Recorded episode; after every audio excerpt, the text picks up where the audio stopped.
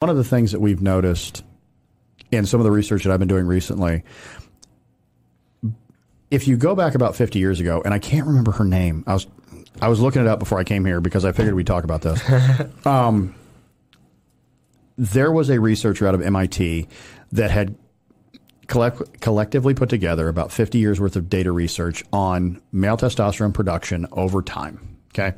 And so she took a 50 year swath of, you know, I think she started it, you know, at, at 20. And she figured out that on average, the human male loses about one point per year. So essentially, if you start out, let's say you start out with a hundred, you know, um, uh, a hundred testosterone score, by the time you're 50, 60 years old, you're probably going to be around 50 you know, percent.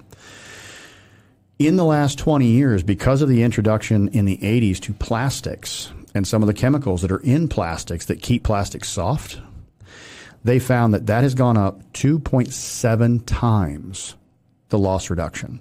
So essentially now, men by the time they're 40 have the testosterone level of men that were in their 90s mm. in the 1950s. So we have lost, by the time we're 40 years old, almost 80%, some, not all, almost 80% of our testosterone producing capacity because of these chemicals. Mm. The research is very compelling. There's not a lot of data to back it up other than test level checks. Um, they haven't done any kind of you know um, internal research in in males to see if it's actually the plastics or is it you know a, a host of other things. Mm-hmm. But the one thing that keeps showing up is we're losing way more testosterone now than we ever have in the past. Mm-hmm. Um, it's also food production, all the mm-hmm. chemicals that's in our food. Yep. You know, mm-hmm. we eat almost nothing that doesn't have some type of chemical in it. Um, it was funny. I heard a uh, an ad. I want to say uh, it's been a few years. It was for Kroger beef versus Walmart mm-hmm. beef, and they were talking about the ingredients label. I'm sure you heard it. Yeah, it was everywhere. And the question was, why do you have an ingredients label in beef? like, why do you need that? But it's true. We put something in everything we eat. Mm-hmm. You know, so that's that's where TRT has come from. That's why it's so prevalent now versus what didn't barely existed 10 years ago.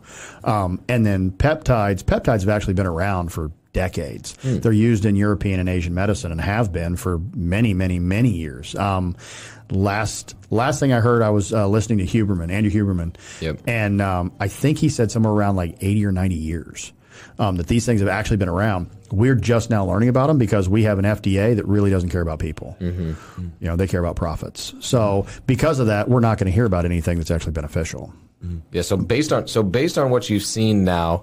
Um, would you recommend peptides to somebody? Because like basically where I'm at is like so Ryan Pineda is our coach and stuff, and he mm-hmm. started taking them. He's getting freaking massive, which is crazy mm-hmm. to me. Like he's his forearms just look bigger, everything. Like he's like gotten a lot bigger. Yeah. The thing that that stops me from doing anything like that, like I've never taken anything ever, mm-hmm. um, and it's like because I don't want to stop producing the testosterone or like limit mm-hmm. anything or take anything yep. away from what's going to happen. So whenever my body does stop doing like actually producing at the same levels, then yeah. I'm like, okay, obviously I'll do something to keep my testosterone up. But sure. I don't want to do anything that would possibly like make it happen faster, sooner, lower, like anything right. that would be at all detrimental. Because more important than me just being, I don't, I don't care about being jacked or anything like that. I care about being healthy. Healthy yep. is number one for me. Yep. And so, would you recommend peptides to somebody, or you think that, like, based on what you've seen, it actually will affect? testosterone, homeostasis. Yeah, yeah. something yep. in the future. Yeah, I would 100% recommend peptides. Um, if if you just look at the food quality of what we have now versus what we had about 40 years ago, it's nowhere near the same. I mean, just the nutrient density in the food we have now versus what we had 40 years ago doesn't exist. Um, you can look, you know, you can drive down. Uh, obviously, we live in Fort Wayne, so you know we have this huge, you know, uh, agricultural uh, industry that's in this part of the country. Drive around and look at the fields, you know, and and I remember as a kid, I grew up in, you know, I grew up in Willshire, mm-hmm. Ohio, so there's like 490 people in that town. It's a farm town. Yep And um, so when you look, when I look at the fields, I saw you know very dark, rich soil. You don't see that anymore. You see fields that just sit hollowed and or hallowed, and it's because we just don't have the nutrients left in the soil. We've stripped it. You know, years and years and years of farming does that. Now we do try to put it back with nitrogen and you know uh, some of the other. I won't get into it because it's kind of gross, but you know avenues that they you know try to put on the soil to increase it, and it does help. It does help, but ultimately, small boutique organic farms, things like that. If you can buy your food there, you're going to be you know far better off. Mm-hmm. But with peptides, peptides are not they're not synthetic in the sense that testosterone is synthetic. It is a synthetic reproduction of what your body naturally makes. And when you introduce that into your body, your body goes, "Oh, we're already we already have this. We don't need any more of this." Peptides are a secretagogue. You know, they're a signaling agent. They tell the body, "Oh, we need to make more of this." So, uh, couple of compounds, ipamorelin and tesamorelin, uh, tesamorelin. Um, these are secretagogues for HGH.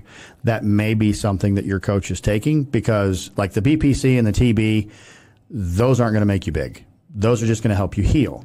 Um, Yeah, co- coach is also taking TRT too. Be- He's, Yeah. he's like 35, 36, 37. He is taking TRT? Yeah. Oh. Yeah, that's what caused him to gain the 12 pounds, I think.